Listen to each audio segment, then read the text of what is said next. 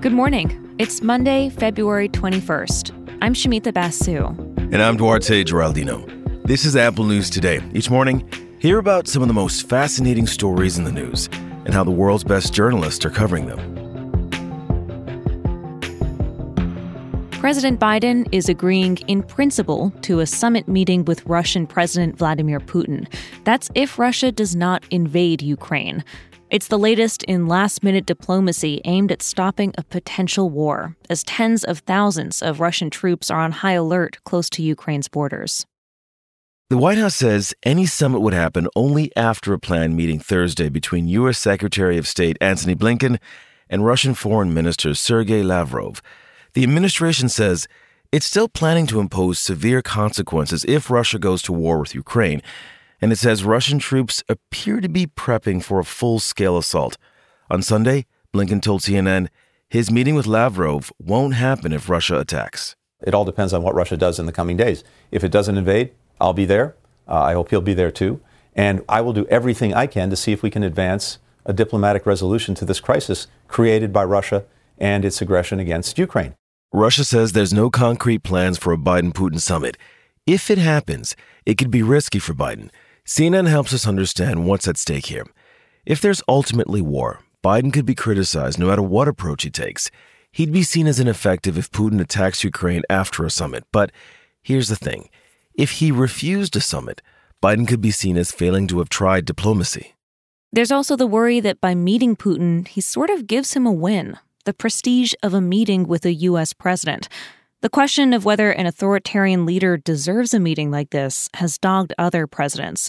Trump was criticized for meeting with North Korea's leader, Kim Jong un. CNN says it appears like Putin wants a return to a Cold War arrangement. Back then, the US and Soviet Union were the global superpowers. A summit with Biden may evoke that image for Putin, which could be something of a propaganda win. Though this possible meeting was set up by France, so it's not exactly a Reagan Gorbachev moment.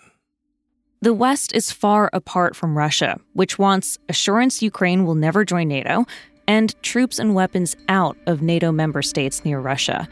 The US and allies have rejected Russian conditions. It's not clear how a summit could bridge that gap.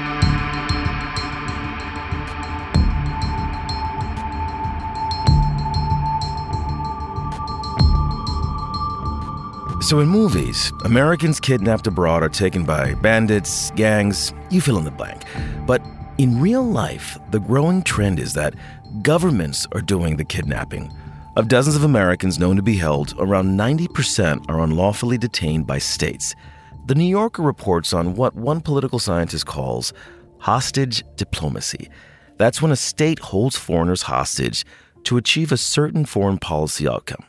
This is what happened to Danny Fenster, an American journalist who moved to Myanmar to edit a local paper. Last spring, he was stopped at the airport and interrogated about his connections to a news agency he used to work for. That outlet was critical of the military, which had taken over the country in a coup. Fenster says he tried to explain that he worked for a different news site now, but it didn't matter. He was under investigation for unlawful association. He was blindfolded, shackled, and jailed. Joel Simon was in touch with Fenster and wrote about this for The New Yorker. Simon used to run the Committee to Protect Journalists. Danny was confined to a small cell with a tiny window and a metal gate that opened into a courtyard. He told me that he was able to sort of maintain his sanity uh, just by reading. Simon explains Fenster became a bargaining chip for the military. They would use his arrest to force the Biden administration to acknowledge them, something Biden had refused to do it's very complicated to negotiate with governments that take Americans hostage. The government understands that it can't allow American citizens to languish in jail and it needs to do what it can to try and bring them back. But it does not want to make any significant policy concessions, both because that might undermine U.S. strategic interests and also because it might encourage other countries to take Americans hostage. This rise in state sponsored kidnapping began during Obama's term in office and continued under Trump. The U.S. has this policy. It won't negotiate with terrorists, but negotiating with other states for the release of hostages is different. It's also tricky when it comes to optics. Trump saw the political benefit of bringing Americans home and did negotiate, particularly with governments that take Americans hostage. And while the Trump administration, in many instances, deserve credit, taking the credit in such a public manner can actually increase the risk of further hostage taking. Danny Fenster was finally released after being held for almost six months in Myanmar. Simon told us even though the military junta did not get anything specific in exchange for Fenster's freedom, this was a demonstration of power. It showed its internal enemies the junta was willing to stand up to pressure from the US and the world.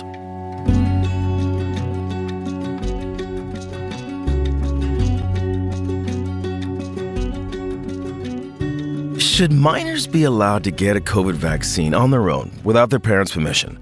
A lot of states are grappling with that question, as some teenagers say their parents might be against the vaccine, but they're not.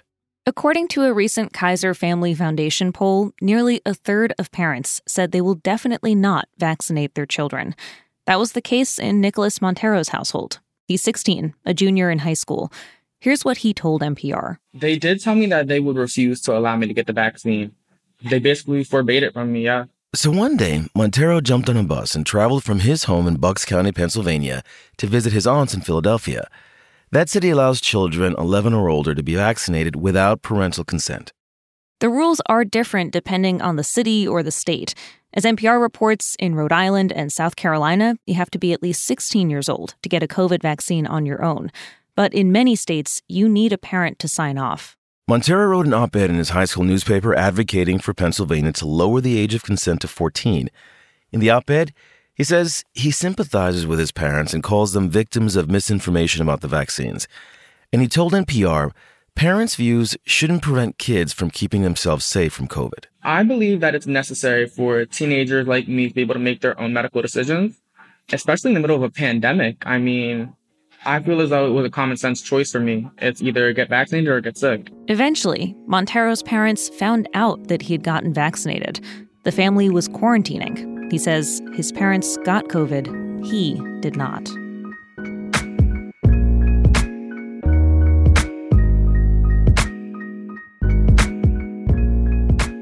Americans are going out again, eating in restaurants, going to watch sports, getting on airplanes. But the Wall Street Journal crunched the data to show one place people are not in a hurry to get back to the office. Recent numbers show, on average, only about a third of office workers are back at their desks. That's higher than pandemic lows, but it means a lot of people are still working from home, likely for reasons other than COVID. The journal cites corporate surveys that show many managers are not putting a ton of pressure on workers to get back into offices. They're being careful they don't want to do anything that might drive workers away during a labor shortage. And studies show staffers can be just as productive, maybe more, when working remotely. The journal also looks at how some local politicians are trying to lean on managers to get people back to their offices. Scores of businesses that relied on office workers shut down during the pandemic, and they still haven't reopened. New York's governor said companies should offer bonuses for people who, quote, burn the Zoom app and come back to work. You can find all these stories and more in the Apple News app. And when you're in the app, keep listening to hear narrated articles from our News Plus partners. We'll talk with you again tomorrow.